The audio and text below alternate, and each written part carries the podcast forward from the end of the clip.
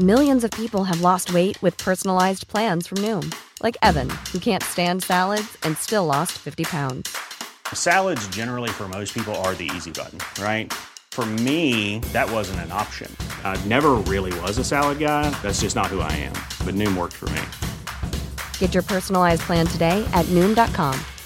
Real Noom user compensated to provide their story. In four weeks, the typical Noom user can expect to lose one to two pounds per week. Individual results may vary.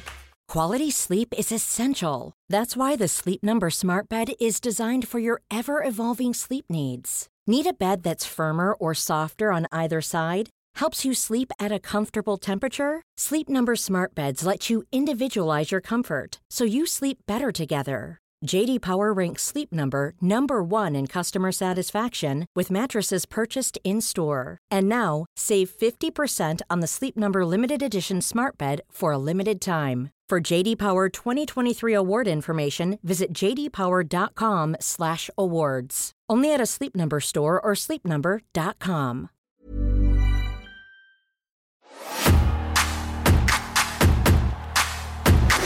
King Mabel is full of shit. King Mabel is full of shit. Thank you. Right on the Hoover that was. Uh, yuckity yuck, Mc, McMannequin. The British Bulldog is part of the new generation. You may all bow before King Mabel. Here it comes, here comes the jackknife. On lives the new generation and the World Wrestling Federation. Welcome everyone to the Cultaholic Classic Raw review as the other Cultaholic lads pontificate on the Elimination Chamber. Now in the rearview mirror on the road to WrestleMania, we are here via the Ica Pro powered DeLorean on the way out of the new generation era. It's a bit like driving through um, a, a very dodgy part of Scunthorpe on a Saturday evening and looking out towards the motorway. Now we're wrong with Scunthorpe, but that dodgy part's quite dodgy. Who be we? I be Fake Geordie, radio presenter with that portfolio, Tom Campbell. I am joined by the Mulligan to my O'Hare, Jack Atkins. Jackins, hello. Hello. Happy Monday. Happy, happy, yeah? It is a Monday, yes. Yeah. We, are recording these now a week ahead, so my Yeah. brain went, it is then. Okay, that's fine. Yeah. How are you? I'm all right. Yes? Uh, yeah. The, we, we are recording this on the 15th of February. I'm about to open a bar cream soda. Uh, that's that's bar cream soda. We are sponsored by Bar Cream. We're not sponsored. We're not. We're not. But I wouldn't mind. But, but yeah, I'm, I'm all right. Um, as, as a Valentine's Day treat yesterday, I decided to eat some uh, coleslaw that was on the turn and gave myself stomach cramps. So from that, apart from that, I'm Was, all right. was the good lady working?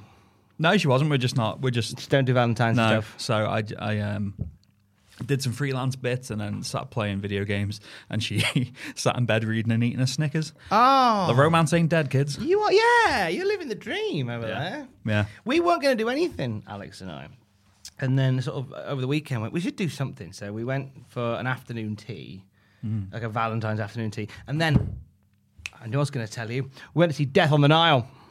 How was it? Do you know what? It's really good. Is it? It's really good. Okay. If you love your Hercule Poirot Yeah. movies, it's a very good Hercule Poirot movie. Is he giving it the full Belgian bifters? Or? Oh, p- proper bifters. Yeah. It's really good. Like, I just they're beautifully filmed. The new ones are gorgeously filmed, and this one is probably this one looks more gorgeouser than Murder on the Orient Express. Yeah, because I I remember when that came out and I didn't see it, Hmm. but I, I've I've since you know like watched Knives Out and forgot how good a good whodunit is. So I think it'd be right up my alley. Oh, it is, and it is a good whodunit and a good cast as well. Yeah. like a really like solid cast. I didn't know a whole lot about it because we just went. We should go see a film because all our favorite restaurants are fully booked because we've left it late to book anything. Yeah. Um. So we ended up going to. Um, we went to, uh, I say afternoon tea, then went to the cinema. I was like, well, what's on at the cinema? It's like, well, nothing apart from Death on the Nile. Well, let's go see Death on the Nile. I, I, I thought the two of you would have went for a uh, romantic viewing of Jackass Forever. well, that sadly wasn't on at the cinema that we go to. We're very snobby when it comes to the cinema that we go to. Yeah. Uh, if you are, I mean, I mean, I would highly recommend this for you and Sean. Should you have a, a date night or an evening out in Newcastle? Lovely cinema, sponsored by no Everyman Cinema. Oh, we've got one in Liverpool, yeah. Yeah, you know, very- you know the Everyman. Don't Uh, you? the, the, yeah, nice cinemas. we can't go back to other cinemas now. We're, Yeah? spo- we're spoiled. We have to go to the Everyman. If it's not on at the Everyman, we're just going to wait till it comes out on telly. See, I, we are assholes. I've got a love hate relationship with the cinema because I love going to the cinema. Mm. Obviously, especially to a good cinema, but just other people. You lot out there, you can all fuck off.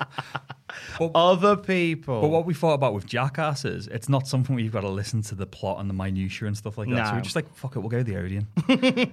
That's fair enough. so it was on. I was just like, ah, it's Jackass, isn't it? So- and it was all right. Oh yeah. I, I winced. I winced a few times, but and then uh, we came home and pretended we were sixteen-year-old moshes and listened to a lot of HIM. So that's that's how we celebrated. it. Oh. What's the HIM one they do? They follow me in the wildest places. Oh, I don't know that one. Um, is that Girls Not Grey? Is that the HIM? No, that was Girls Not Graves AFI. Ah, it was, wasn't it? Yeah. I am an idiot. Yeah. I'm an idiot. He may not be wearing eyeliner, but he's wearing eyeliner on his heart. He's, a, he's a heartliner, if you will. so you do. Um, we, we we like to show the wires when we come down and do these shows. So like we'll we'll talk talk a little bit before we start, but most of the admin will be done whilst recording. And I have notes in front of me, and Jackins has notes in front of me. Now the notes on top of yours. yeah, I, I forgot to change the Okay, date. that's Yeah. fine. I just realised that then when I sat down. because I had a little moment where I looked at your notes and I went, "Have I done the wrong one?" No. Because the top of Jackins' note says Monday, November the 27th, and mine says December the 4th. so I had a little moment like, because Matthew and I did this once. We did, genu- a full disclosure, we did one episode of the Classic SmackDown review where we sat down and Matthew had watched the episode like the week ahead. Oh, shit! And. I went, Matthew, a week ahead, mate. Like, as you started talking about it, he went, oh no.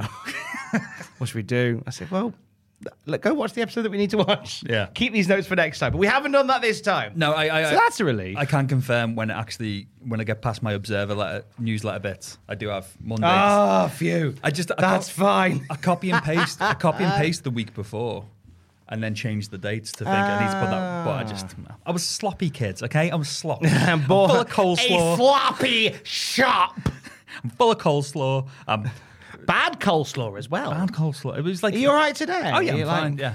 I, poorly? I, I, no, it wasn't even poorly. It was just I had a bit of a cramp before I went to the toilet, and uh, let's just say I blessed the toilet with my effluent, and I'm fine. Um, I blessed the toilet with my effluence. I'm, I'm, yeah, I've just been eating like a fucking moron recently. You'll know because I've been doing nothing but eating Easter eggs recently. I mean, you have eaten a lot of Easter eggs. Is it just that time of year where we just because I just tend to eat like like a shit house as of late. Like it'll just be.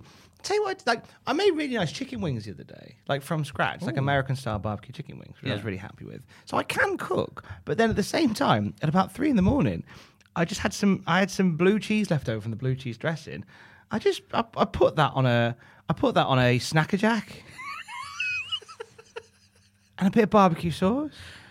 And it was one in the morning. I was listening to uh, an audiobook. Just just stood up in the in the living room eating this Snack a Jack. Alex is asleep. Pablo's walked in because he's like, "Oh, bit of food. What's going on?" I'm just like, "What am I doing? Why is this?" I and I, and I get upset. I'm like, "Oh, I'm fat. I'm closed. I'm just sat in the middle of the night eating blue cheese Snack a Jacks covered in barbecue sauce.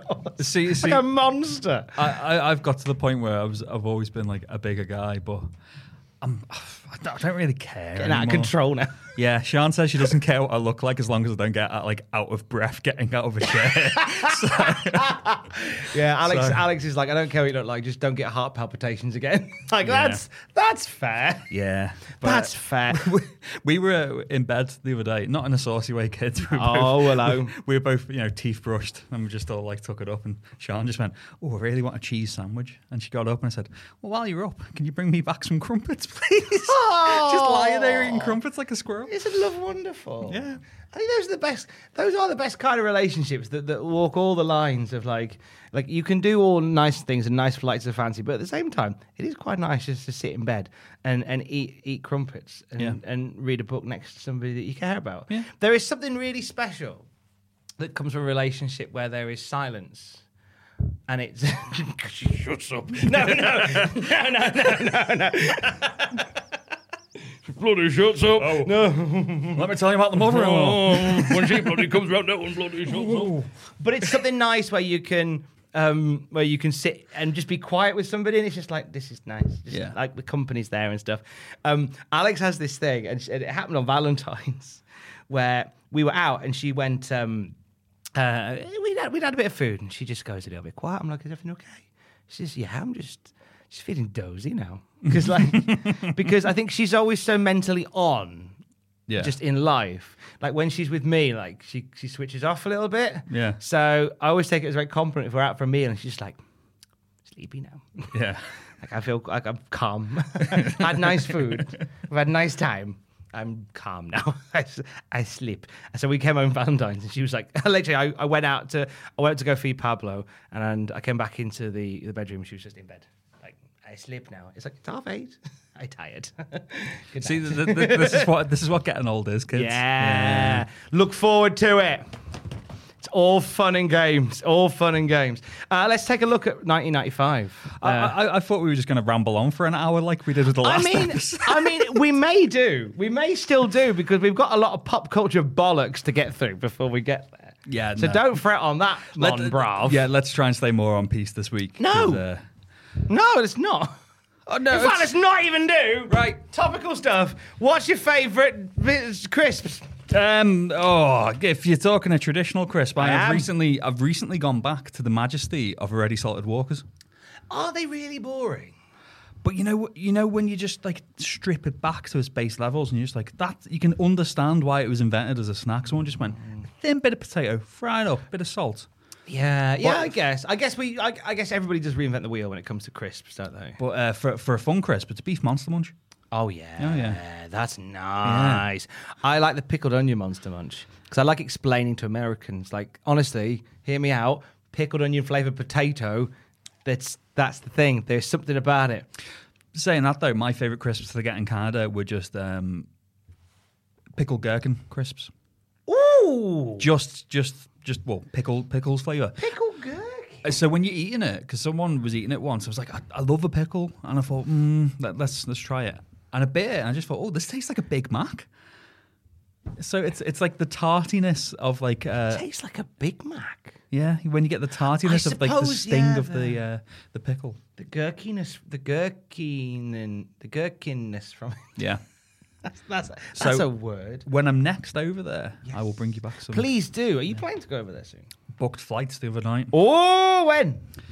Are you allowed to say? September. Oh, September. nice. So um, How exciting! a couple of days uh, in Toronto and then a couple of days in New York and then come home and not do anything for three months because we'll be fucking you will be broke. So we, we've yeah, it's been what what year is it? Twenty twenty two. Yes. It's been four years since I've seen all my friends in Canada. So I'm just like, oh, half of them have moved since then. So But you're gonna find an excuse to all get together and so some of them because we're only there for a couple of days. I don't want like.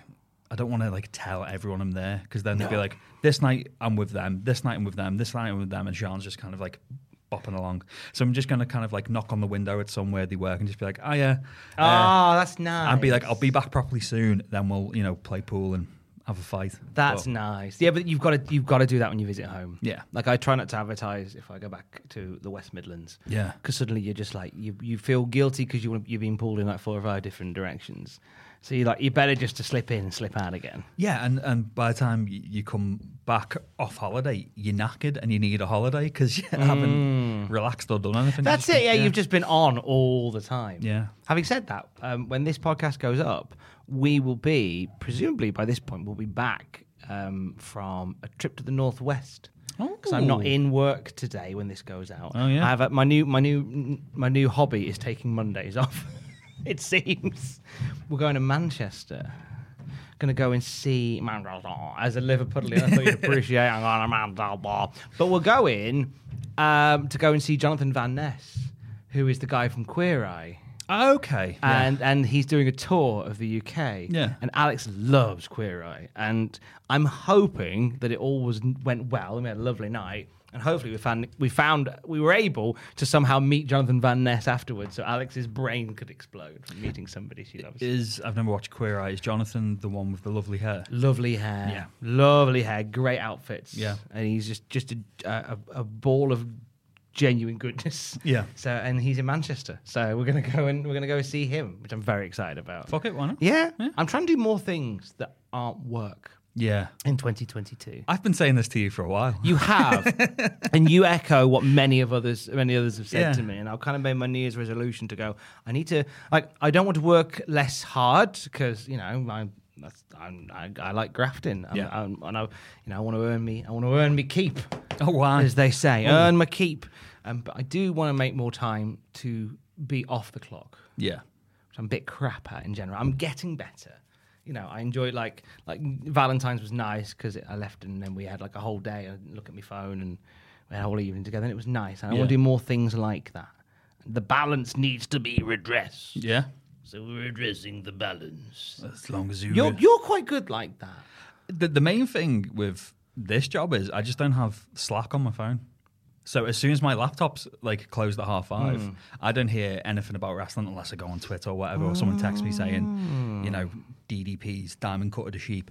Um, I don't hear anything until the next morning when I'm back in work. So, it's, By, it's by the way, John. Thanks. yeah, thanks. Joe. Love you, John. After the majesty of uh, Nelson Mandela with his Twix. That's, that's Twix. Eat Twix and drink bar. yes, Yeah. sponsored by. I like lying in bed the other night and and as, as scrolling through, Alex saw Nelson Mandela eating a Twix, and she said, "Why do I feel like that's something to do with you?" I showed it to Sean and I, I explained who John was, and she's like, "You told me who John is." And I was like, "Yeah." well, this this time we asked him to we, uh, uh, this, and she just looked at it and she went, "Nelson Mandela with a Twix." I was like, loved the Twix, didn't he?" And she was like, "Yeah." I love it. Your conversations with Sean sound so similar to the conversations I have with Alex. Like, I don't understand. As we were going to sleep last night, I just said, "Did you hear about the magical tractor?" she said, "What? Did you hear about the magical tractor in the news today?" She said, "What do you mean?" It turned into a field. She just went, "Fuck off, go sleep." At least that's got a set up and a punchline.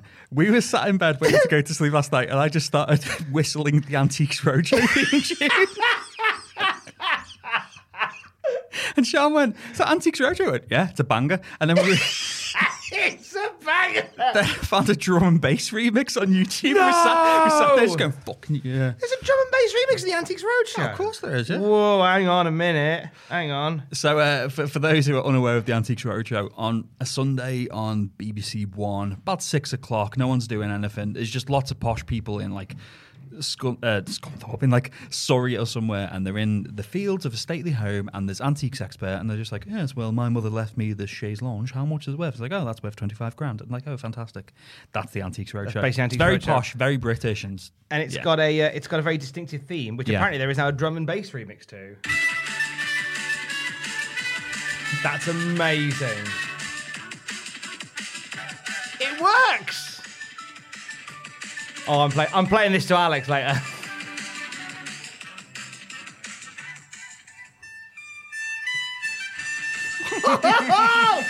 They're stupidly creative people.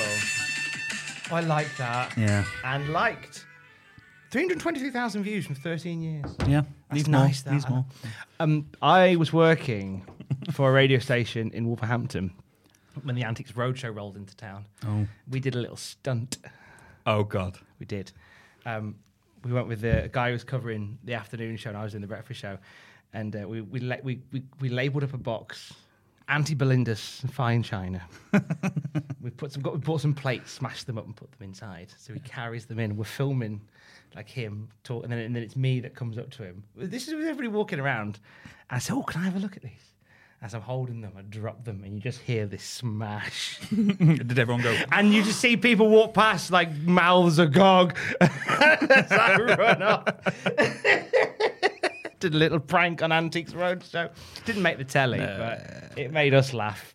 I thought you were. I thought, I thought you were tight with Fiona Bruce. I thought she would have been like, "Oh, those cheeky Bruce, boys." yeah, me and Brucey Baby, we were, but she wasn't there that day. Oh. Ah, was me and Brucey Baby would have definitely got involved. Get your act together, Fiona. I am playing the the drum and bass antiques roadshow theme to Alex. I tell you what, I played the other night.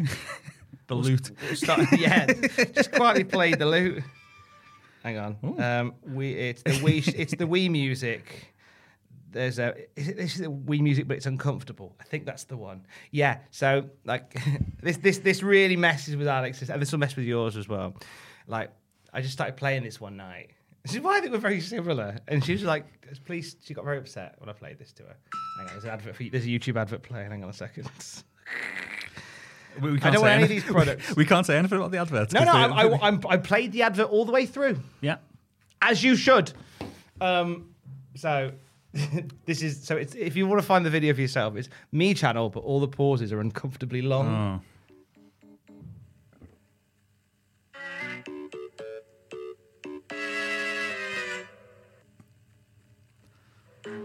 Oh. oh.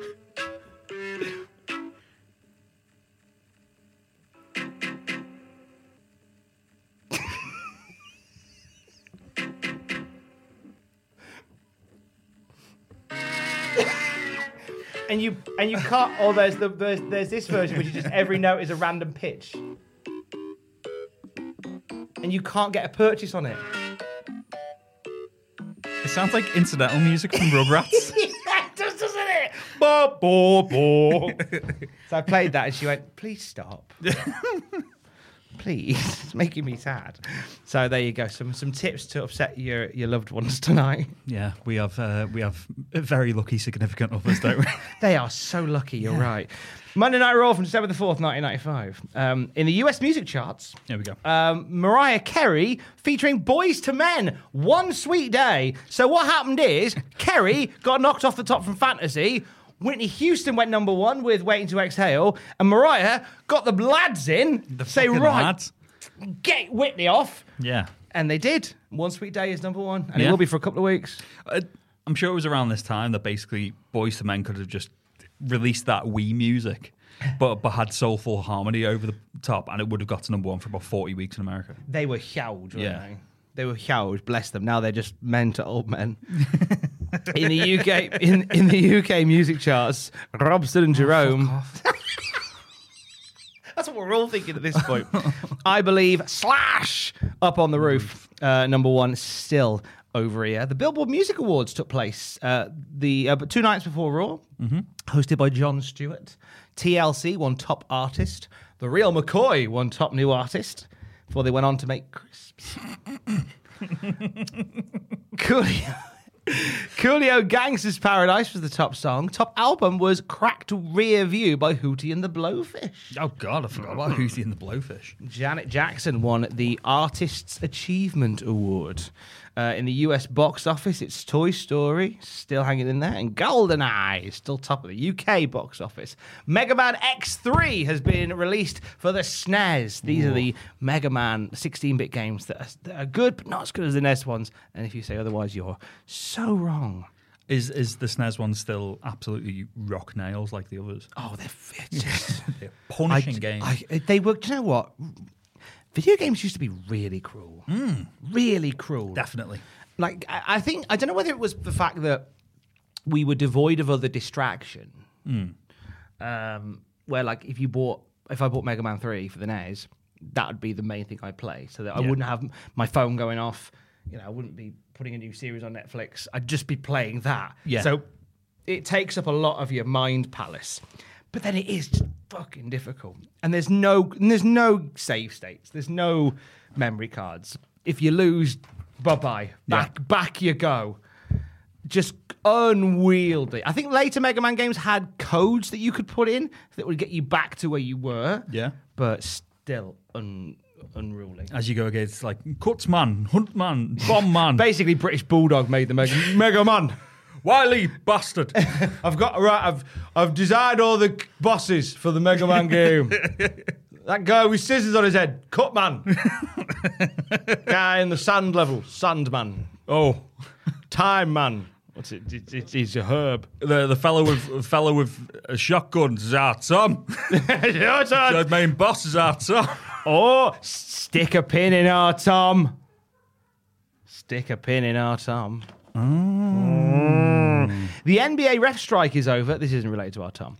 In 1995, the National Basketball Association announced the lockout of referees because of a no strike clause in the CBA proposal. In December, the NBRA and the NBA signed a five year agreement and the referees resumed officiating games. So, uh, a new agreement for referees was a no strike clause. Yeah. They didn't like that, so they went on strike.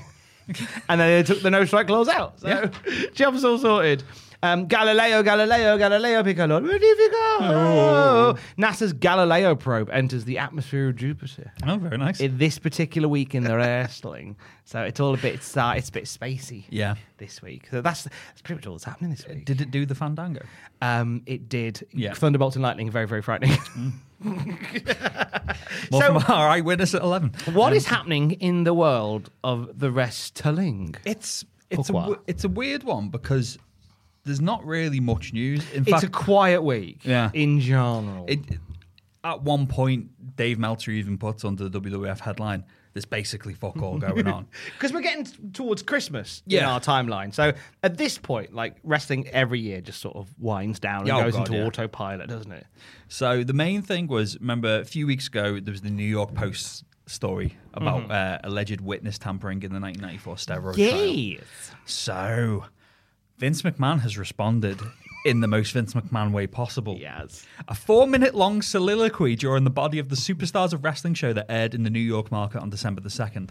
I found this on YouTube and it is bizarre. Oh, is it? Yeah. You just found it? just cuts and it's like Jim Ross going, Oh, we're going live to Vince McMahon. And it's Vince sat in front of, you know, like all the screens in the Edison booth wearing his WWF blazer, nice white shirt, no tie, button to the top. I think it might not have a collar as well.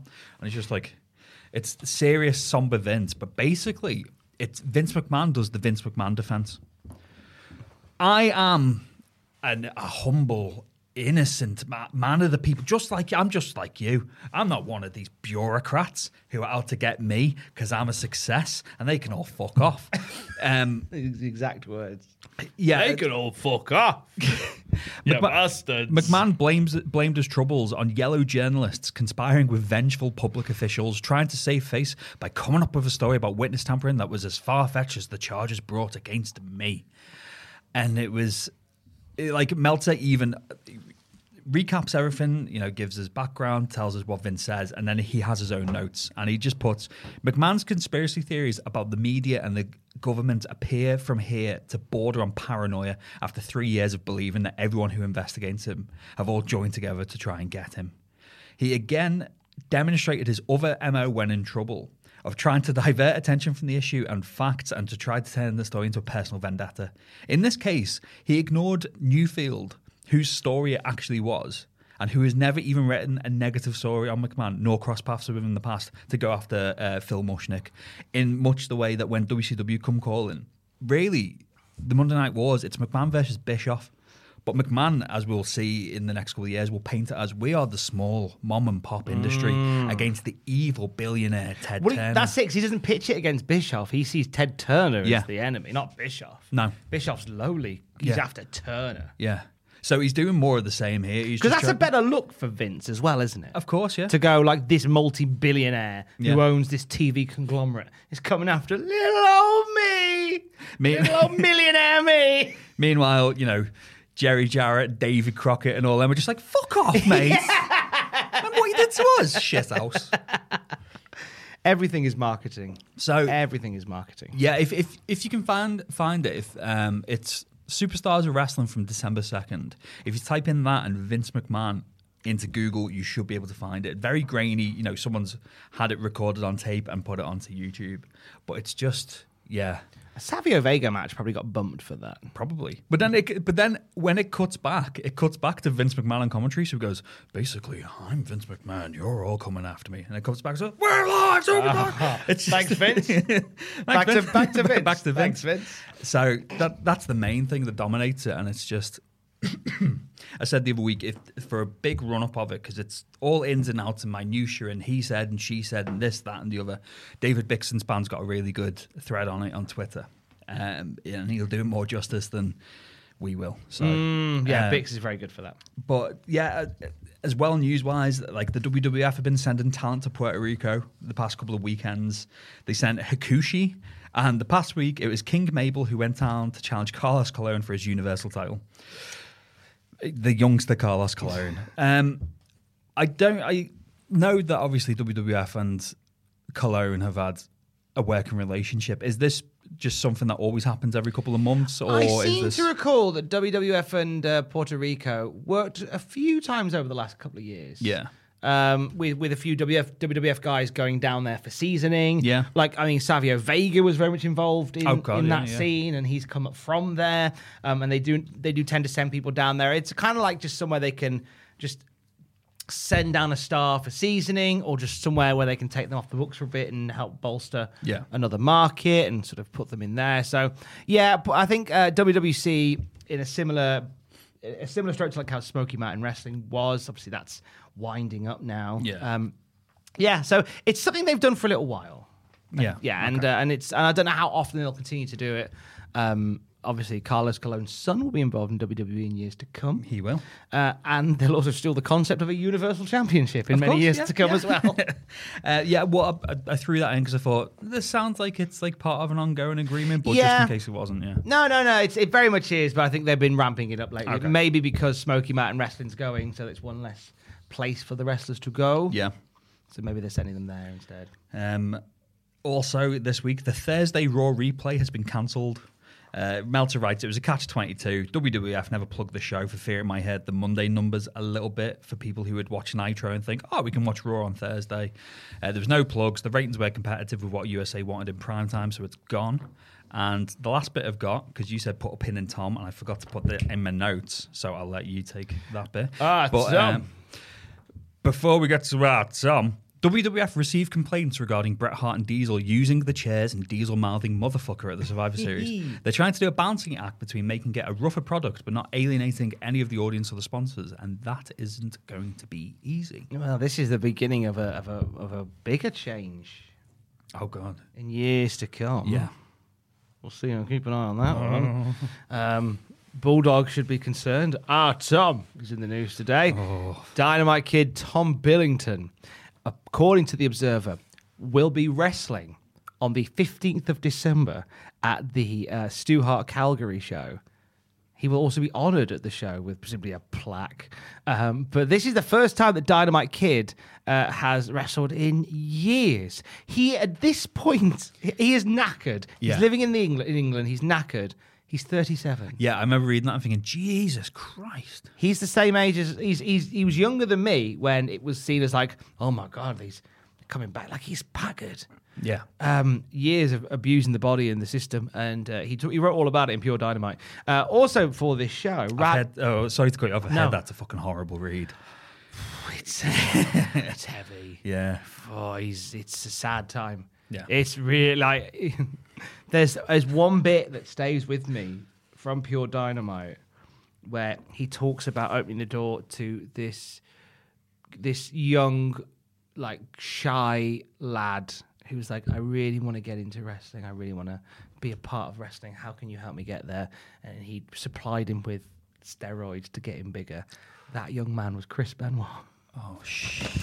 Well, Benoit idolized him, didn't he? Mm. Idolized him. Like, I remember watching bits of British Bulldogs as a kid, but then when you get more into wrestling and everyone just says that that, that crop, Malenko, Benoit, Guerrero, Jericho, etc. If it wasn't for Dynamite Kid, they wouldn't have a career. And you watch Dynamite Kid matches and realize that Benoit just lifted his entire moveset and just went, "I'm having that." Yeah, yeah, he is. Yeah, there's um, Davey Richards is one very similar. Yes. who has a sort of that Dynamite Kid slash Benoit style moveset. Yeah. It's always weird when you see wrestlers compared to people like that Mm. because I think the you know the history hasn't been kind to those people. So you always feel a little bit concerned when they go, oh, they're like Benoit, oh, they're like Dynamite Kid. And like, oh God.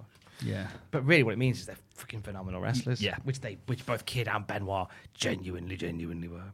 Um, let's get into Monday Night Raw for Let's this get- yeah, week. okay. Vince announces that the Intercontinental title is on the line on our show tonight. The 15 minute chump, Dean Douglas, who was backstage at ECW apparently a week ago. He was, yeah. Yeah, so he's sniffing back around to get uh, get back in there. Of course he is. Um, he's facing the champ Razor Ramon. Plus, in response to shenanigans and an attack the previous week, it's Marty Jannetty versus Psycho Sid. Sid being referred to by Vince as one two three kids psychotic sentry, which I quite like. It was quite good, wasn't it? Yeah, and they've got a whispery Sid promo saying basically, if you want to get to Kid, you're gonna get through me. I couldn't hear what you were saying because over this they were playing like triumphant Christmassy music, and have you got as you got Sid doing the whole, uh, and his horns going. The sound mixing's pretty shocking here. Yeah. Uh, Fiery Jannetty promo follows a whispery Sid promo to get us underway. Plus, we will hear in our main from Dr. Jeffrey Unger, Shawn Michaels' physician, who has alarming comments for us. Not looking good for the Heartbreak Kid. Uh, we open tonight's festivities with Bob Spark Plug Holly taking on the number one contender for the WWF Championship, Bulldog Man. Oh, come here, car, car Come here, man. car man, Oh. racetrack man. I'll, I'll, oh, oh, you change the oil or I'll, I'll shit. Change the oil, or I will shit. Flex muscles. Ooh, change the oil, or I'll shit. That's Bulldog's famous catchphrase. Um, Holly gets loads of offensive. Yeah. Like, you'd, you'd assume he might be the top contender at this point. Yeah. With, before you get to the finish. Like, he gets a lot in. oh, he really does. A lot of love for Holly here. Lawler says that Bret Hart has never beat the Bulldog, quote, from Wembley to recently at the Meadowlands. Um, there was a few wins on house shows, but that's by, that's by the by. That's by the story. The, the the story arc they're telling is that when the lights are on brightest, Bret Hart can't beat the Bulldog, and I. it's just I don't know whether bec- I don't know whether it's because we've made Bulldog into such a figure of fun that it sits in the back of my mind when I think about it. Like I don't buy that at all. I don't Yeah. buy Bulldog as a threat to Bret Hart at all. I mean, this match, most of this match didn't do him any favors either, considering Bob friggin' Holly was had him at arm's length. Yeah, Bulldog should have fucking battered he him. really should have. He should have battered him through and through. This is Bob Holly, who we, we've joked about this before on other on other episodes, where like Bob when Bob Holly would say, "Hey, um, what's my creative?" And they'll go, "Oh, we've got nothing for you." Well, I've got some ideas. What's your ideas then, Bob? How about I be WWF champion and I beat everybody? so anytime he was asked about like any ideas that he's got for himself, it was always, I should be WWF champion. I should beat everybody. But they just feel like, but Bob, you're an arsehole. You've got a really nice drop kick, but you're an arsehole. He's like, yeah. Shawn Michaels is an arsehole. Yeah, he's champ. What can I be champ? He was an We've, we've both got lovely hair. Bulldog stops the hardcore Holly Rot. I call him hardcore there. What a future echo. With a military press out of an armbar, which looked quite nice. Uh, Holly gets a ton more offense in on the number one contender for the WWF Championship. You'd be forgiven for thinking it's Bob getting the shot up until the finish. As the finishes come in, Vince McMahon informs us that Bob Backlund is in the audience campaigning. As he says this, Bulldog lands the running power slam to get the three count. Clean as a whistle win, eventually, for Yeah. Davey Boy Smith. Too much offense. from It, Holly. it, too much offense from Holly. It went far too long considering Davy Boy is number one. But it, it was a solid match, and I liked Mm. there was bits in this. Davy Boy was doing really good heel work. As he walked out, people were pelting him with rubbish. Mm. But then he was just shouting down the corner. He was like, "Finished!" He was like, "Oh, best is, best was, best ever will be, Best oh, man. You went a fat blep, go fucking, you know, just battered him. Go and fight you in New York, in, in, in your house. oh, in your house. Oh. I like that idea of Bulldog just turning up in Calgary. Hello, Bret. We've got a match today. He's not here. What do you mean? We're fighting in your house. no, the show's called in your house. Oh, oh, no. Fucking who did that then? said, "We're fighting in your house." Stu Stu comes to the door. He's like, uh, "You want to fight me?" Yeah, you can fight me instead. Oh no, sorry, Stuart. I'll I'll, be, I'll, I'll see you later. Sorry, old heart man. Here, here, Tom's coming around. No, no, Tom, No, no, fuck that. sorry, Get out of Calgary. Have you still got that bear? Get out of Calgary. I owe him tenner. Can I feed the bear? I've got some fish in my pocket. They love that. I should carry, I'll carry it with us in case I get hungry. that got a fish in that pocket, pork pie in the other. Just in case I fancy a savoury snack while I'm walking. A bath pork pie. But the f- thing is, I can't actually get into my pockets without putting both of these hot dogs down. Why is he carrying so much food? He's got little sausages in his pocket, like Danny, did, like Frank in uh, Always Sunny. Keep hot dogs in there. Oh, I love Bulldog. I, I love. I both love Bulldog and the Bulldog we've created. The bulldog that we have created is the is the, the definitive bulldog. In my eyes, he's the definitive bulldog, uh, and he's facing Bret Hart in a couple of weeks at the pay per view. Uh, Jerry Lawler is at ringside interviewing Bob Backlund. He calls him Bobby at one point and adjusts his bow tie. He is clearly cruising for a bruise. oh. God, yeah. What's he doing? Bob looks disgusted with everything. We're going to get a match between Bret Hart and Bob Backlund next week, but it's non title, which sends Bob into a tailspin, screaming that he wants to be God again. I want to be God again. He's livid that he's not getting it as a title match. Um, he says, We don't need more hitmen in our society. We need role models. He rants and raves. They desperately try to cut to break. We even get the guy holding a sign saying, Cut to break. Bob's ignoring it. They cut his mic off, and then Bob marches through the crowd, apparently looking for the sound engineer Yeah. who cut him off. More on that later. It, it was a weird bit this because I'm I love Mr. Bob Backlund and I did, I did notice that here though he kind of looks like the Miz but with a buzz cut. If, but this like a bloated version of the Miz. this felt I know they were trying to go for the, the idea that this was you know an unhinged lunatic but it was a bit awkward and a bit slapdash. It didn't feel like when WWF do unscripted stuff it's still quite slick. This felt more like the kind of slight WCW car crash. Yeah, I bit felt. throat, yeah. Is it was it because they were screaming like we're going to break, we're going to break? it wasn't I even think they've leaned into that little sort of WCW yeah, style. I think it was touch. that. I don't think there was great chemistry between King and Backlund. And hmm. Backlund, it, it, they clearly just said to him, "I'll "Oh, just say you want to be God," but he's just kind of not really had a a point to go with. He's just Yeah. he was just rambling. Yeah, there wasn't like a definitive point to make in that promo. Yeah. Normally with these, I hear what you're saying. Like there'll always be like a line and out. Yeah. and there wasn't really one here. No. It just seemed pointless to cut to him. If the moment he starts talking, he's gonna be cut off. Yeah. like there was no point to make here. Yeah. which was uh, a weird one. Talk Ah. about no point. Go on. Our next match. Oh, wow. uh, up next, we continue the action. It's Fatu versus the Brooklyn Brawler. 1995. Ah, the Brawler is the last of the WWF's traveling enhancement talent, okay. which is the uh, like the traveling Wilburys. Um, I'm so tired of being alone. they tend to use local performers a lot now to cut down costs, which is why you will see. That's why we saw like Rhino and Yeah. Swinger and that popping up recently when they were bit further north of the border. So you will see like talent that is local just to save them having to Yeah, it makes drive sense. them around. But but Brawler serves uh, wears many hats in the WWF at this point. Um, he's a bit of a road agent type. He's also a, like a, you know somebody you can just chuck on the gear and go and lose. Yeah. quick order to somebody as he did here. Um, too um, he gets a Brawler gets a touch in, but Brawler loses. Obviously, he Yeah. gets flattened with a cutter out of the corner. Yeah. So many wrestlers used the cutter as a finisher over the years. It's kind of like for many, a bit of a sort of a in, the, in like, like a like a temp, like a holding space for a finisher. Yeah. Like a, ho- until you've got one sorted. Have the cutter. Yeah. Because earlier in the year, Hunter Hearst Helmsley was dropping the cutter. Okay. Before you had the pedigree, this is before you started. There was um, when Helmsley debuted, he was using the cutter. Same one, well, not not a one out of the corner, not Yeah. a bulldog one.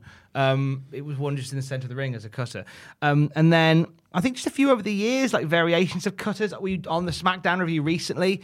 Um, Rhino made a dark match debut. Instead of using the gore, he used the cutter as a finisher. And it's mainly, bec- I think, with that case, because well, Edge does the spear, why we don't want anyone else doing this. They're not. They're they're not as worried about that anymore. Yeah. they were back then. I feel like a lot of people use the cutter. See, I'm a, I'm a big fan of cutters. Di- a- as good as the RKO is, I'm, Mm. I'm a diamond cutter kid.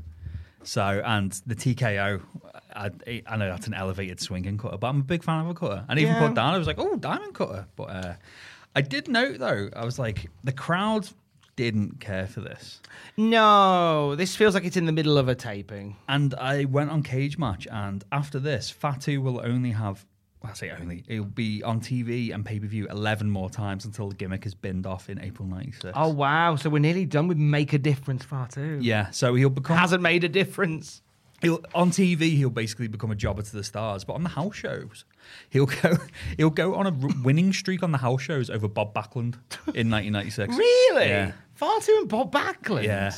It's an interesting one. Hmm. Never knew they. I never knew they even had matches. It was probably to get the chemistry because when he became Sultan, Bob Backlund was his handler, wasn't he? He was, but that's like a year away, isn't it? Yeah. So well, so yeah. So the, I, the- I doubt WWE have gone. We've got this idea no, yeah, for but Solo for Fatu, but we're gonna just sit on it for a year. yeah. Oh god, yeah. But I think it was like March time according to Cagematch. There's just the house show loop was Fatu over, over Backlund. So I forgot about the Sultan. yeah. What a silly company. Uh, yeah, so make a difference, Fatu. Making a difference in the life of the Brooklyn Brawler beats him nice and easy. Dok Hendrix is backstage, coked off his bin. He's about to reveal who has accepted Owen Hart's open contract in your house. But then we cut back to the arena where Backlund has found the sound engineer, awkwardly drags him over the sound desk, puts him in a chicken wing. Ah, he he grips him by the belt of his pants and basically just hooshes him up like a toddler. I felt very, felt very uneasy because he still had his headphones plugged in. Yeah. and I thought that's all coming away. Yeah. That's all coming away. Should have unplugged them. Thankfully, nothing fell over. The- no, the- no cups were spilt. It's all fine. This made up for the earlier section for me because I do love Mental Bob being feral and weird, but uh, we've got a bit from the Observer about this because we, we saw earlier on they showed the clip from last week where he got Bret Hart in the chicken wing. Down Superstars, he'd get Jim Ross in the chicken wing with uh, Jim Ross wearing a sling on Action Zone the next day. So According to Dave, the repush for Backlund was one of Pat Patterson's last ideas. Patterson has officially retired and cleaned out his desk on the 1st of December and is scheduled to move to Florida full time. I didn't look to when Pat Patterson comes back because he doesn't retire. He doesn't retire. So- he's sticking around But still. appa- apparently, uh, Pat, because he, he always had McMahon's ear, because out of everything, he gave him the Royal fucking Rumble for a start. Mm-hmm. That's just the tip of the iceberg, the amount of stuff Pat Patterson did for that company. But him just basically saying, it's Bob Backlund, we should use him. And Vince has gone, yeah. Especially since we talked about this previously, the Kliq have got in Vince's ear and gone, "Don't use Bob Backlund." Yeah. So Vince has gone, no, I'm going to use Backlund. I think there's almost like a, a little bit of like, you know, I, I'll follow what Pat Patterson says, but also a little bit of stick it to the Kliq. Like, you don't tell me what to do. Yeah. And, Although you do, but you don't. and like, little establishment of dominance. And like uh, I was watching um, OSW recently, where they're going over the inaugural, I think, um, Hall of Fame, and saying about James Dudley getting inducted, and it was basically Vince Senior just said to Vince Junior, "He's like, whatever happens, take care of James Dudley," and he's honoured that. Part of me likes to think that Vince Junior's thought, well, Backlund was my dad's boy. Yeah. And he's, he's felt like I can't just like unceremonious. I can make him job and stuff like that, but I can't just hoosh him out of the company because Shawn Michaels says so. I'd like to think that I could be just fucking pulling out of thin air, but Possibly. I mean, Bob would pop up loads yeah, over the years. Yeah.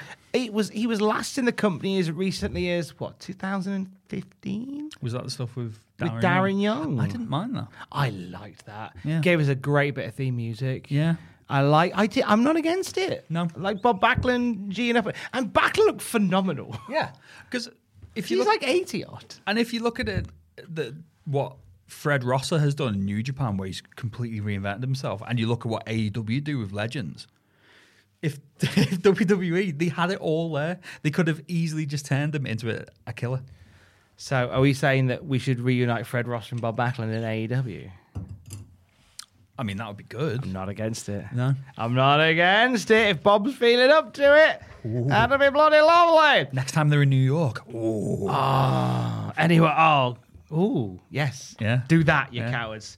Um, we cut back to Dok Hendrix, who very quickly reveals that Diesel's uh, had Diesel has signed Owen Hart's open contract for In Your House. Hmm. Could be interesting. I kind of like the idea of this of it, the contract being left open Yeah. up until the pay per view, and then Diesel walking out, Yeah, but flattening Owen.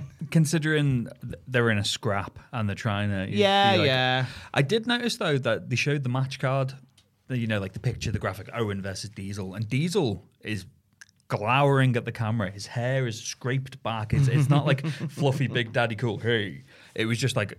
Look at this massive guy. He's probably gonna rip Owen Hart in half. So Yeah, so it's it's it will be a statement of intent for Diesel Yes. when he faces Owen in your house. Yeah. in your house. especially yeah, the, the towing the line because he's still mates with Shawn, but mm. he's also, you know, he's he's got the hump. So He's got the hump is a great way. You've got the hump. it's the best way to describe what he's going through right now.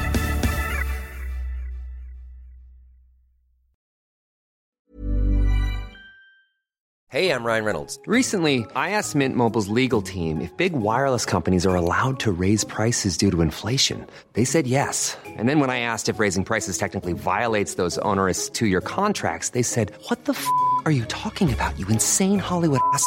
F- So to recap, we're cutting the price of Mint Unlimited from $30 a month to just $15 a month. Give it a try at mintmobile.com slash switch. $45 upfront for three months plus taxes and fees. Promo for new customers for limited time. Unlimited more than 40 gigabytes per month. Slows. Full terms at mintmobile.com. One size fits all seemed like a good idea for clothes Nice dress. Uh, it's a it's a t-shirt. until you tried it on. Same goes for your healthcare. That's why United Healthcare offers a variety of flexible, budget friendly coverage for medical, vision, dental, and more. So, whether you're between jobs, coming off a parent's plan, or even missed open enrollment, you can find the plan that fits you best. Find out more about United Healthcare coverage at uh1.com. That's uh1.com. Wow! Nice. What you're hearing are the sounds of people everywhere putting on Bombas socks, underwear, and t-shirts made from absurdly soft materials that feel like plush clouds. Yeah, that plush. And the best part? For every item you purchase, Bombas donates another to someone facing homelessness. Bombas. Big comfort for everyone. Go to bombas.com slash ACAST and use code ACAST for 20% off your first purchase. That's bombas.com slash ACAST. Code ACAST.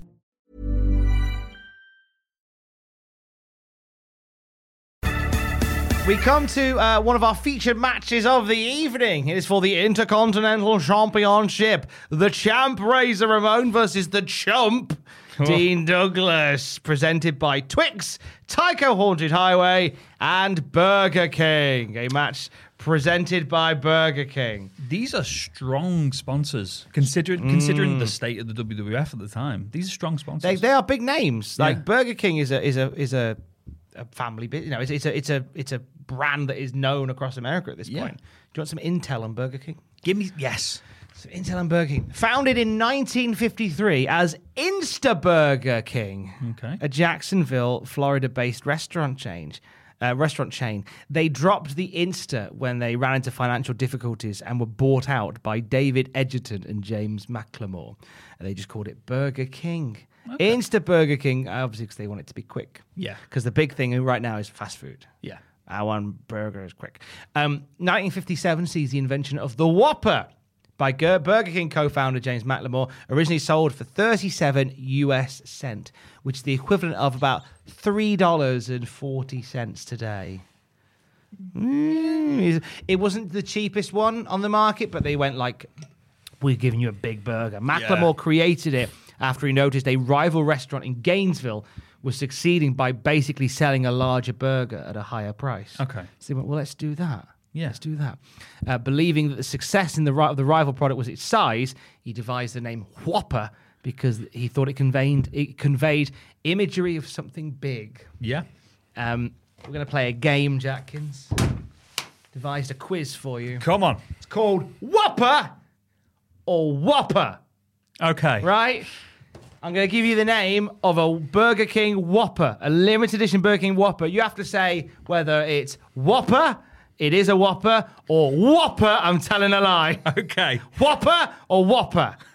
This is going to be great if you're listening to the podcast. Roll with it. The Angry Whopper. Whopper or Whopper? Thumbs up Whopper. It is indeed a thumbs up Whopper. Angry Whopper has jalapenos, angry sauce, and angry onions. Hot sauce and then onions covered in the hot sauce. Uh, also contains pepper, jack cheese, and ba- pepper, jack cheese, and bacon. Uh, it was in Europe originally, and then in 2008 it was in the US. Angry Whopper. A is that the right one I've got? Yes. A Halloween Whopper. I'm saying thumbs up Whopper. It is a thumbs up Whopper. Yeah. Uh, released for Halloween 2015, it was prepared with black coloured smoke flavoured buns. Mm. Christmas Whopper. Thumbs down Whopper. Yeah, I made that one up completely. Yeah. No Christmas Whopper. Windows 7 Whopper. Oh, that's so stupid. It must be true. It is a true one. The Windows 7 Whopper was sold in Japan for the promotion of Microsoft Windows 7. Um, it contains seven stacked beef patties, five inches high, Fuck me. and two and a half pounds, and had more than a thousand uh, calories in it. That sounds both incredible and awful at the same time. The Minecraft Whopper. Thumbs up Whopper? Thumbs down Whopper. Ah, bollocks to you. May give it time though. Finally, the Rebel Whopper. Thumbs up. I'm saying it's some kind of Star Wars thing. It is thumbs up Whopper, but it's nothing to do with Star Wars. It's a meat free Whopper made from protein extracted from legumes. It was created in partnership with Australian company V2 Food for their Hungry Jacks chain in Okay, Australia. Because in. Australia it's called Hungry Jacks. Right. Oh, I should have looked up why, but I didn't. But Well, that reminds Well done. that reminds me. I've got a game for you. go on then. So this is a courtesy of my friend Paul, Hi, Paul. and it's called Sweet or Meat. Are you ready for a game of Sweet or Meat? Hit me with sweet or meat, Jack Coons. Mince. Is that a sweet or a meat? What? It's meat. Meat. Correct. Round two. Because you could have said mint. Mince. There it is, sweet. Sweet. yes. And that, that's that's all sweet or meat is. Yeah, I win. I always like the idea of. I wanted to create a, a radio feature called Nails or Nails, right. where you can't. I, it's a bit of like a battle of the sexes type quiz. It was an idea I had many years ago. It was a different world then. Nails or Nails, where men would have to answer questions based on makeup and women would have to answer questions based on DIY. now, I'm very aware that the world has changed a lot since then. I'm proud that idea never took off because it's very sexist, but I still am married to the name Nails versus Nails. I think there's something in it. Hmm. With Well- the great the great radio features are ones that start with a name and work backwards. Yeah. You start with a fun name, Like sweet or meat. like sweet or meat, like nails versus nails, whopper or whopper. whopper or whopper. Yeah. Thank you for sweet or meat. Play sweet or meat with friends. See how you get on. That, that's literally all it is. I tried playing it with a friend once, and they were like, "Right, okay, I've got it." And they went, "Those gummy burger things." I was like, "No, that's not how it works." 'cause that's, uh, yeah, Oh, rubbish, isn't Yeah. it? Rubbish. Uh, Dean Douglas jumps Razor Ramon to start this Intercontinental title match sponsored by Burger King. Um, Vince McMahon is speculating that maybe it's brains over brawn. After all, he's suddenly coming around to Dean Douglas winning the title. Uh, Ramon catches Dean off the ropes with a fallaway slam, sends him out to the ring shortly afterwards. Douglas goes for a diving Vader bomb. Late into this match, the show goes to break. Interesting place to cut. Yeah. I guess the whole idea that don't because this is it now. It is a battle to stop people from switching over. Yeah. Constantly. So like literally cutting to break when Dean Douglas is mid move. yeah. He's like, stay here. But when you come back, he's doing an abdominal stretch. So you feel you feel quite cheated. Yeah. Incidentally, in the battle of actually no, I'll save that and I'll we'll, we'll put a pin in that for later on. There's a little thing I wanted to talk about about the battle of the swapping of the channels, but I'll put a pin in that for later on. Um, so they're keeping people tuned in. Um, Vince dropped some topical content. You know why? Oh, Jerry Lawler, sorry. You know why the army and the navy are fighting so hard? The losers have to go to Bosnia. Vince says we don't have any business in Bosnia. As Vince just mate, just talk about the wrestling. Okay. Uh, as he says that, Razor Ramon hits the razor's edge for the clean win. Um, Ramon and Douglas seemingly both close to the end of time in the WWF. Yeah, it's Sorry, Douglas, not Ramon. Right? Douglas. There's a bit from The Observer. X-rays reveal that Dean Douglas has two fractured vertebrae in his back because he was selling his back all the way through this. But Lawler like, mentioned a few times, like, oh, look out for his back. yeah. Yeah. Uh, so Douglas is saying he's telling people he's thinking of quitting wrestling once he starts medical school next year. And I looked up, he last wrestled on February 5th, 2022. So, so, how did that work out for you? Yeah. Was he working at Target for a while? he was working at Target. I think he was a manager at a restaurant or something. Oh, no, that was Scott. Scott Steiner had a franchise restaurant, but I'm Yes. sure the franchise may have a It franchisee. would, it would make sense. And it would make sense. obviously he was a teacher and all that kind He's of stuff. all sorts, isn't he? But it's one of those. It's like I remember people were taking the piss out of Tony Schiavone a few years ago because he's working at Starbucks. Get, gotta get paid. But what he said, because he was still, I think he was still announcing like minor league baseball. And he said the reason he did Starbucks at the weekend is they offered like health insurance and a pension stuff. And he's like, he, he just has that as his kind of like Mm. pocket cash and then does his announcing on the side. So it's probably the same for Douglas. He was like, shit, I've been wrestling all these years. I kind of need a. There's a weird. It's a weird one when you do stuff when you're in the public eye. Like Yeah. there's a weird, not not so much a snobbery or an arrogance, but there's a there's a weird pressure that comes from it. That should that job disappear, like you have to stay relevant, you have to stay public. When really, like when I was when when I, we were being sent up the road at my job before here, like I was like looking at okay, what retail management jobs can I get? Because I've got previous experience working in retail management. I'm not. It's it's it's not an issue. Just you've got to go earn money. Yeah. you've got to go and earn money. Like it was, you know, I'll go on. I want to earn an honest living, and I'll go do whatever. Should something happen here and I disappear off the face of of the YouTube, I will go and work somewhere. I will go and graft. Like mm. I'm, I've always been a, I've always been proud of the fact that I'm a grafter, and I'll just go wherever I can get work. Yeah. you know, I'm very blessed that a lot of the work doesn't really feel like work. Oh, God, I- yeah. And and, and I drink that in every day for as long as I'm allowed to do it. So Yeah. far, I've been very fortunate. But uh, I never, I never wake up. It sounds really soft. This I never wake up and and don't just sort of appreciate it. I I'm proud of the fact that every day I've, since I've worked, you know, working radio and working here, every day I don't take it for granted. Like I drink in every day because I I know how sometimes fragile it can be. Oh, God. So I drink in every day that I do this, and I always take moments to look around. And even my worst day is is my it would be somebody else's best day. Yeah. So I always take time to drink it in because it could be very different. It's like I Very was, lucky. I was on the phone to my folks the other day, and they're like, "What have you been up to?" It's like just work, work, work. But the days go so quick because Yeah. I enjoy this job because it's it's, it doesn't feel like work. You got to stop sometimes, just drink it in a little. Oh, bit, definitely, yeah. I think. Yeah. I'd um, I'm, I, I'm getting. I would do like a, a call home now. It's a new thing that me and my mum are trying because we we tend just to fall out of touch as weeks blur into weeks. So we've made an agreement that on a Sunday, wherever we are, we will do a video call and we'll touch base. Yeah. that's a new thing that we're doing. The first one was on Sunday. I've been dropped into Radio Newcastle. It's at eleven o'clock. My mum rings. It's like, "Where are you?" Oh, I've just I'm doing this. So literally, I'm chatting to my mum and dad and having to stop just to do just to talk, turn the mic down.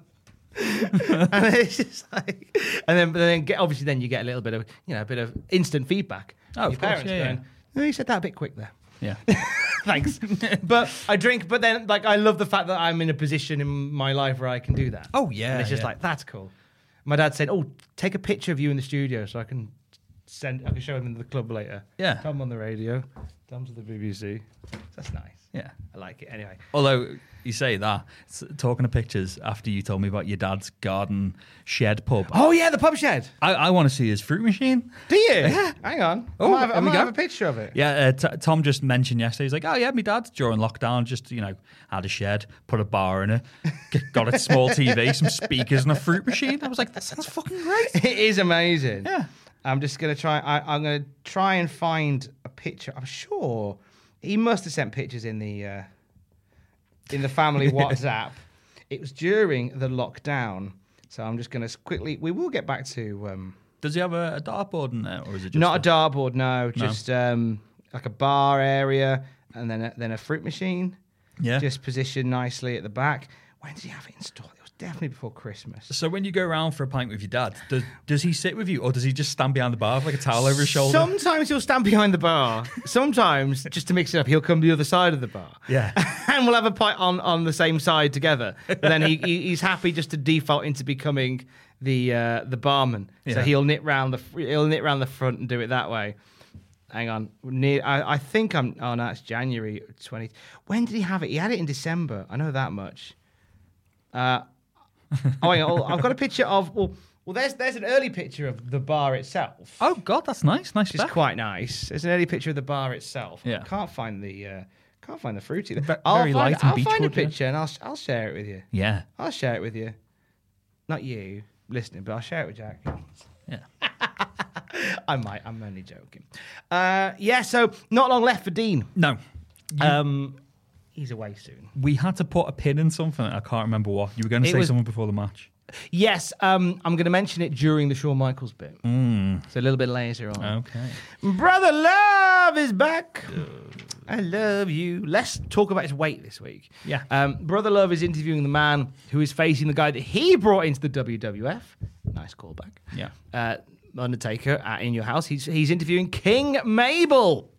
Mabel is wearing the urn chains, and it's revealed that the match against Undertaker at In Your House is a casket match. Is this news? I don't remember them announcing. I don't remember them announcing this either. It must have been something they dropped on Superstars. Yeah. Or Pro or Power Action Zone rather. It must have been something they dropped on there. Um, yeah, so it's a casket match, which is cool. Mabel is the first says he was the first guy to pin the Undertaker. I'm sure you weren't. And he'll be the first guy to shove him in the casket and shut the lid. Brother Love has a surprise for Mabel. Mabel doesn't like surprises, he says. Turns out to be a druid pushing a double wide, double deep casket. And obviously, Mabel's fucking livid. Yeah. This is a rubbish surprise.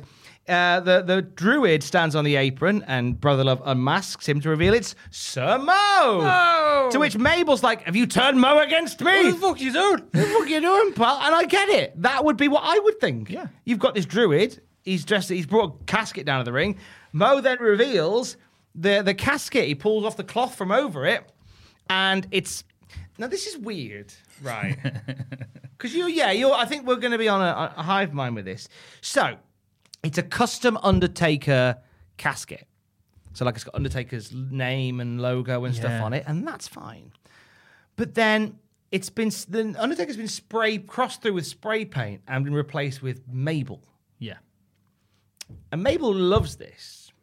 But that would, if that was me, I'd be like, is that a threat? That would yeah. Yeah. That's it. It came across but Mabel's over the moon. Like, oh, it's a casket just for me. Yeah. Well, un- I don't I, un, unless Undertaker having a custom casket was the mind games and then awkwardly crossing it out and replacing it with Mabel is the mind games returned? Don't know. Weird None- energy. None of this made sense. No. not- Weird energy. And like Mabel wasn't the first person to pin the Undertaker. He wasn't even the first person to lock him in the casket. Because remember Yokozuna and all the goons when they Yeah. locked him in it and he floated up to heaven. yeah. So, but Mabel, mate, full of shite. Mabel, King Mabel is full of shit. King Mabel is full of shit. King Mabel is full of shit. King Mabel is full of shit. Thank you. um, so, Mabel and Undertaker casket match in your house. I, I fine. It'll be, It'll be what it'll be. It's it's a selling point for the show. I Is this suppose. the end of Mabel? No. It may be the end of King Mabel. The end Mm. of Mabel is the Royal Rumble where he gets abducted by the ministry and they, they bring him back as Viscera. Oh, that's in 1999. 99. We haven't got Mabel for two years, have we? No, I think he disappears. Does he disappear? Is, is that his return then at the Rumble? Yeah, it was meant to be a return. Oh no, I think he'd been on Raw. No, he appeared on Raw in 1998, Right. when they were pushing Ken Shamrock as like the King of the Ring, as the King of Kings. Yes. So he was beating former King of the Ring winners. So he Okay. beat um, Owen Hart, and then he beat Mabel. It was like a one-off appearance for Mabel. And then we then he came back a little while later at the Rumble where he was abducted, and then he came and then he was Viscera. Yeah. from there on in. Um, Which I always question. There's like, oh, the ministry, they're, they're building numbers. They've got they've got Phineas Godwin and Mabel. it's like I think Ted DiBiase is secretly running the ministry. I've just got some guys for you. Oh, they're all shit. yeah, just one of the lesser known Godwin yeah, and Mabel, who we haven't seen in years. crap. We get a commercial. Oh, Mark, Razor Ramon G'ing up Marty Jannetty, their new besties. Yeah. Razor and Marty. Um, is it because I just thought to myself, is it because Marty Jannetty thinks Razor Ramon is Scarface? Hey, Razor Man ahead. You got the best product, man. hey, hey, hey, let's uh, hang out together. We get a commercial for the Raw Bowl. Da da da. Da da da da da. I mean, I, I really should have looked up what this is, but Don't worry, I did. good because I've just put Vince plugs the Raw Bowl on January first, and it sounds shit. Right. It's a bit shit. But it's also a bit good because it's a bit shit. Okay. So they don't explain what the Raw Bowl is. So I just this is just a little bit of additional research for the show coming up on January the first. So I'm going to tell you what the Raw Bowl is going to be. Right. So it is essentially a four-way tag match, a, a fatal four-way tag team match. Okay. So four teams of two. Right. Yeah. Okay. Um, everyone is in football jersey, football shirts. So football attire. Yeah. They're dressed in different colours. Okay, The ring canvas is green. right. The referee is wearing NFL ref gear And that, like, Right. and the whistle and stuff. and the whistle and all this stuff. It's a four-way tag, but each team is allowed one timeout. Right. And then it's first to pin wins. And that's the Raw Bowl. Has Vince Russo joined the company at this point? da, da, da, da. Da, da, da, da, da. So that's that. That's what the Raw Bowl will be. It, it does sound shift. It only happened once. I wonder why. So, you know, draw from that. There is a video I think it's, which had like several million hits on WWE's YouTube channel, which is a little three minute piece about the Raw Bowl. Okay. And even at the end, they go, "We haven't had one since." Like even even the official WWE YouTube channel knows it's a bit shit. Yeah. but it's a kind of good shit that I'm quite looking forward to watching in a few weeks. It's it's a time capsule, isn't it? Yeah. Barry Didinsky is flogging cardboard stand-ups of Undertaker and Diesel. Imagine these guys in your room or in your kitchen. No, you could have them move past the window to keep the burglars out, like in Home Alone. which is which is the the one I got from Didinsky's bit here. Well done, Barry. Cheese pizza just for me. yeah. Keep the change, you filthy animal. Sid and Jetinetti. Jetinetti. Sid and Marty Jannetty in action now. Uh, Sid quickly shutting Jannetty down with a slam off of a cross body. Jannetty counters a corner attack from Sid with a bloody diamond dust. Yes, he does. I have never seen a diamond dust in the wild. I think In American wrestling, at least. I think there was one on one of the shows we've watched. I think. Was there? I think. I think it was when we had uh, our good friend Mike Staley. Because I'm pretty sure I remember just going, Diamond Dust! It's myself! It's like Oh, yeah. Was it Hakushi? It may have been. Okay, well, my- okay. Second time. But still, a Diamond Dust in 1995. Still nice to see a diamond dust. They're Yeah. like you hardly see them. They're like well, they're like diamond dust. Yep. Um, Kid runs in during the match. It's not a bad match. It's not great. It's all right. Kid runs in, followed by Ramon, who chases him away like Benny Hill. the match is thrown out, but Psycho Sid gets a power bomb in for good measure on Jannetty for standing on the ropes and taunting the crowd. I thought Sid looked like a bit of a star here. Yeah, he did. Uh, Mm. it was like you said, it wasn't it wasn't great. My main problems with this is Marty started on the front foot by attacking Sid. Yes. But it was very 80s offense. It Mm. didn't have any fire behind it. He was just kind of like, oh, just yeah, yeah, you're down wrestling. He, he wrestled him rather than fought him. Yeah. And then Sid did slow it down, but he did. He, he kept they kept the crowd, and especially with all the run-ins and stuff at the end. Uh, and I, I like Sid. I've always liked Sid. I like the master and rule of the world stuff. But I did notice though he walks off and kind of sarcastically apologizes to Marty. He's like, "Oh, sorry, Marty, didn't mean to do that." and he laughs, and he looks exactly like Uncle Peter because he goes, Sorry, Marty. With Bart Donkey. "You gonna send me back to dark place?" WCW. Don't send me back John. John, John, yeah, Sid as Uncle Peter in that bit. I like the fact this would be either like the second or third time we've asked John to do an Uncle Peter. John's just got a bunch of Uncle Peter pictures on file now. Yeah. And for the event that we need him. God bless you. But um, yeah, the interference woke the crowd up, generated good heat. The storyline between the four has been built well. Mm. Uh, people are really buying into Kid being a slippery little shit now. So Yeah. He's good as a heel. he is. And he will continue to be good as a heel. And until he gets that X Pac heat Oh. that, uh, that he that he's very aware of. Yeah. Um, Vince and Lawler run down next week's match with Bret and Bob Backlund, obviously reminding us that Backlund attacked Jim Ross on Superstars, the first of many times JR took a shoeing on WWF television. Get used to that, Jim. And then we come to our main event of the evening a trip to the doctors. Uh, Todd Pettengill went to see the doctor, to Dr. Unger, to see how Shawn was getting on with his brain. Shawn's test results are abnormal and his recovery is much slower. He doesn't know when Shawn will come back and he may never recover. He is such a high impact athlete, there are concerns he'll never be good to get back in the ring. Shawn has brain damage, and any additional blows to the head could be life threatening. Dr. Unger says Shawn is not progressing very well. It may not be safe for him to ever go back to wrestling. Uh, the Observer gives us a little bit of a backstory on Yes. the Doctor, doesn't it? They did a segment on Raw with a guy billed as Shawn Michaels' doctor, acting as if the injuries are so severe he may never return to wrestling. Dr. Unger is a real doctor from San Bernardino who has been around the WWF for years. So Dave's pretty sure he's not Michael's personal physician. No.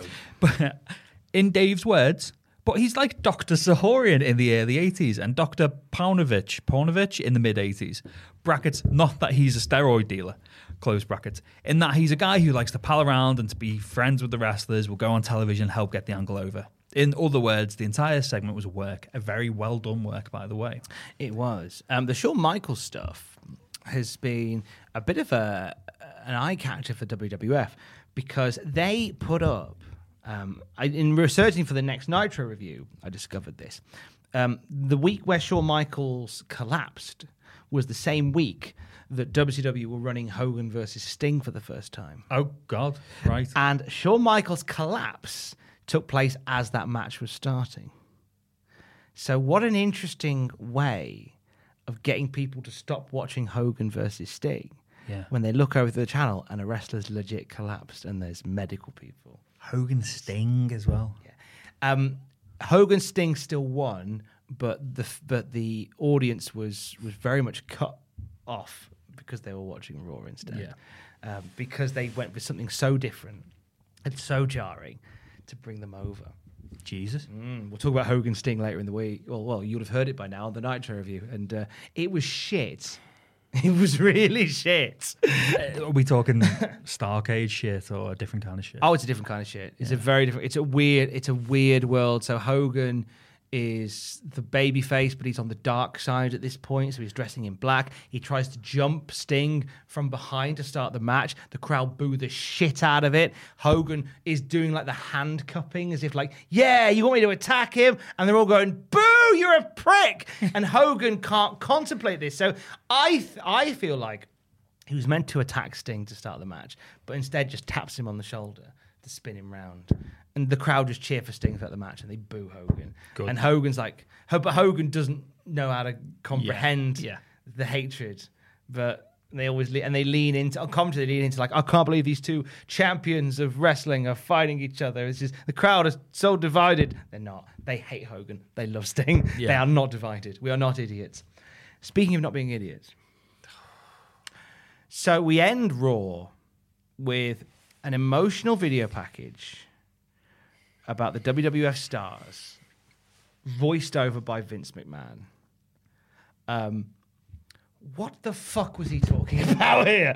It came across as pious, condescending, Yep. gaslighting, Yeah. um, and almost like okay. So I, I'll I've tried to. It's about two minutes long. Yeah. This video package, and it's clips of the wrestlers taking bumps, falling around.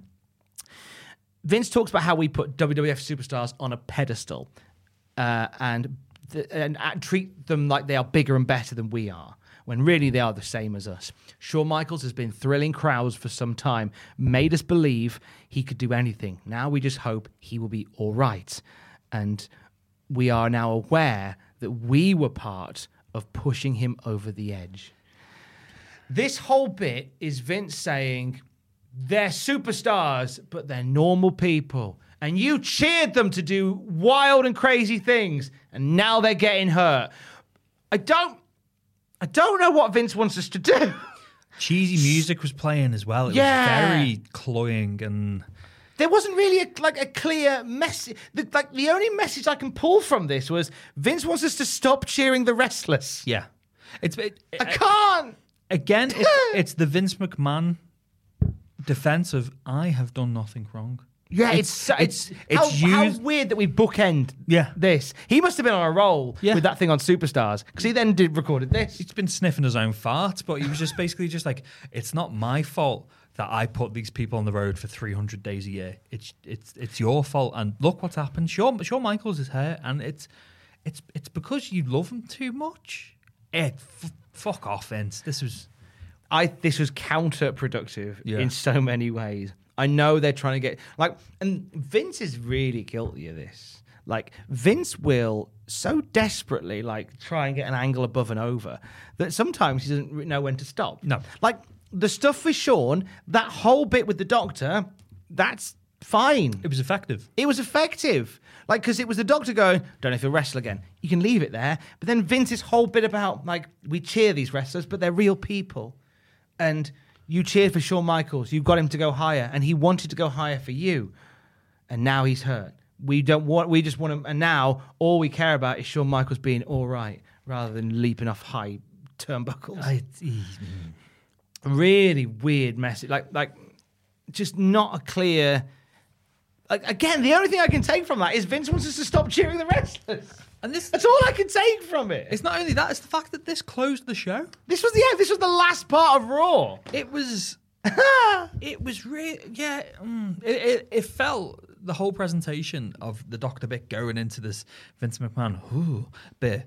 It felt like a DVD extra. It didn't feel like part of Raw. It felt like something you'd have as a throwaway bit on like the Shawn Michaels story or something. It was. It was. I thought it might go into like a "Don't try this at home." Yeah, It didn't even go to that. No. it was just like "Don't cheer Shawn." yeah. If if they instead of being like don't cheer Shawn, if they would if they were like don't try this at home, then. It, it could give them more credibility to hmm. say, look how fucking dangerous this is. Yeah. Not like that shit on WCW, which is pantomime. We actually get hurt kind of thing, but instead it was just Vince trying to suck his own cock, basically. Which he's done a lot of this week. Oh God, he has, yeah. Jesus. So that was Raw. We're still two weeks out from uh, In Your House. yeah. So What were that- your thoughts on this episode? Um, I mean, it, there was it was about it was really those two. It was Sid and Jannetty, and it was Ramon and Dean. Yeah. really, in terms of like the key stuff. Um, and then Backlund, and they're pushing the Backlund for next week because because now this is where you really feel the shift. Is that like we're now heavily pushing next week on Raw, next week on Raw, next week Yeah. on Raw, next week, next week, next week. There's a pay for you, but next week, next week, next week, next week, next week. Um, so there's a bit of that. Um, best match for the night, probably probably Dean and Ramon. Yeah. Actually, or Polly and Bulldog maybe. It, yeah, it was. No, I think Dean Ramon because Bob had too much offense against Bulldog. What we've been saying for the last couple of weeks, especially from these tapings, because these tapings have been good. The tapings before these were shit because they were there for about seven weeks. Mm. I think this has been a three week run, and that next week's is taped, but it's already been taped at a different venue a week before. Yeah, there. It's a bit. It's a bit out of order. Yeah. bit cock-handed. But we, we've been saying that everything has a purpose, everything's building to something, it's clear and it's concise. This episode felt a bit sloppy. They still built built everything, but nothing really stood out. No, I, yeah, there is. There's. There's. Uh, I hear what you're saying about sloppy, a sloppy shop, because we had like the Backlund stuff that didn't really have any true Yeah. focus. The Sid Jannetty match seemed a bit pointless because it was, It was a DQ, finish. Um, and then the bit at the end where Vince has just farted out this script about don't cheer the wrestlers. Yeah. I think he was just in a rush to do something and didn't really think it through. And of course, you know, Vince McMahon only has to sign off to Vince McMahon. Yeah. And Vince goes, yeah, that's fine. I mean, not knowing what was on the other channel, you'd, you'd think that if you had this in the middle of the show and had Raw ending with a big brawl between Sid, Jannetty, Kid, and Razor, that would be like a hot ending to it. But I think that's more kind of the next Mm. year or two. That's when we're going to start getting the endings like that. When they start, yeah, when when when, when we really get into the rigors of the war, Yeah. that's when we'll start like those shows like building to crescendos. Yeah. this like the you know the. I get that you want to build a show around. Like the stay tuned to find out what's happened to our top star. Yeah. but then it's just like a doctor saying, "Oh, he's poorly." Yeah.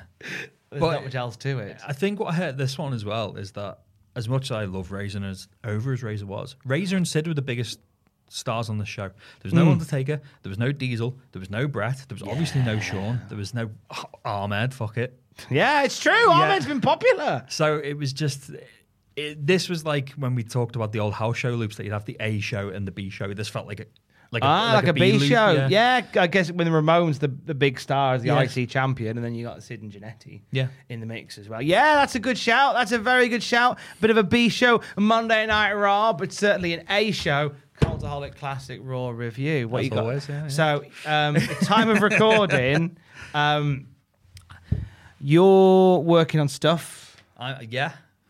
Yeah, I Top hope. secret stuff, hopefully. Ah, just some top ten lists. Oh, some sexy, sexy top ten lists. Because it's it's a bit higgledy piggledy, higgledy Higgledy and Piggledy. Because there's no.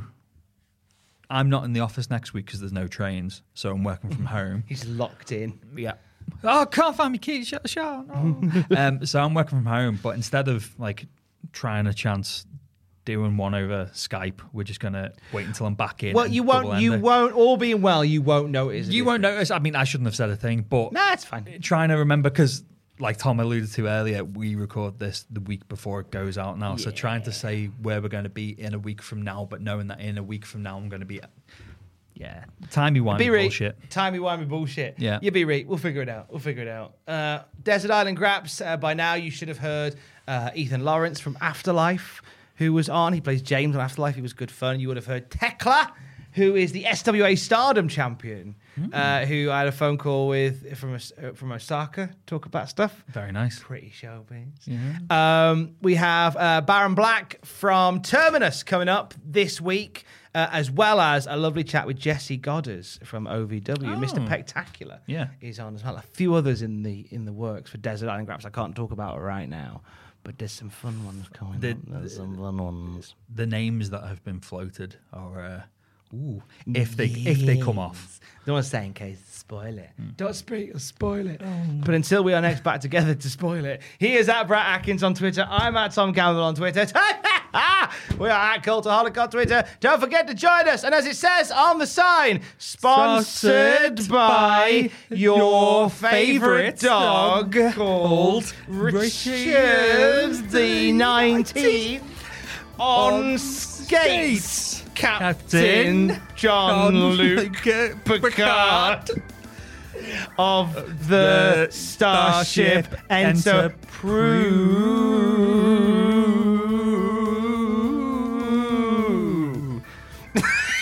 That's a lot of O's for one time.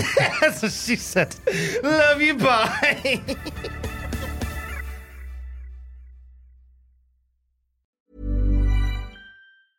Hi, I'm Daniel, founder of Pretty Litter. Did you know cats tend to hide symptoms of sickness and pain? I learned this the hard way after losing my cat, Gingy. So I created Pretty Litter, a health monitoring litter that helps detect early signs of illness by changing colors, saving you money and potentially your cat's life. Pretty Litter is veterinarian developed, and it's the easiest way to keep tabs on your fur baby's health right at home. Go to prettylitter.com and use code ACAST for 20% off your first order and a free cat toy. Terms and conditions apply. See site for details. Mom deserves the best, and there's no better place to shop for Mother's Day than Whole Foods Market. They're your destination for unbeatable savings, from premium gifts to show-stopping flowers and irresistible desserts. Start by saving 33% with Prime on all body care and candles. Then get a 15-stem bunch of tulips for just $9.99 each with Prime. Round out Mom's menu with festive rosé, irresistible berry chantilly cake, and more special treats. Come celebrate Mother's Day at Whole Foods Market.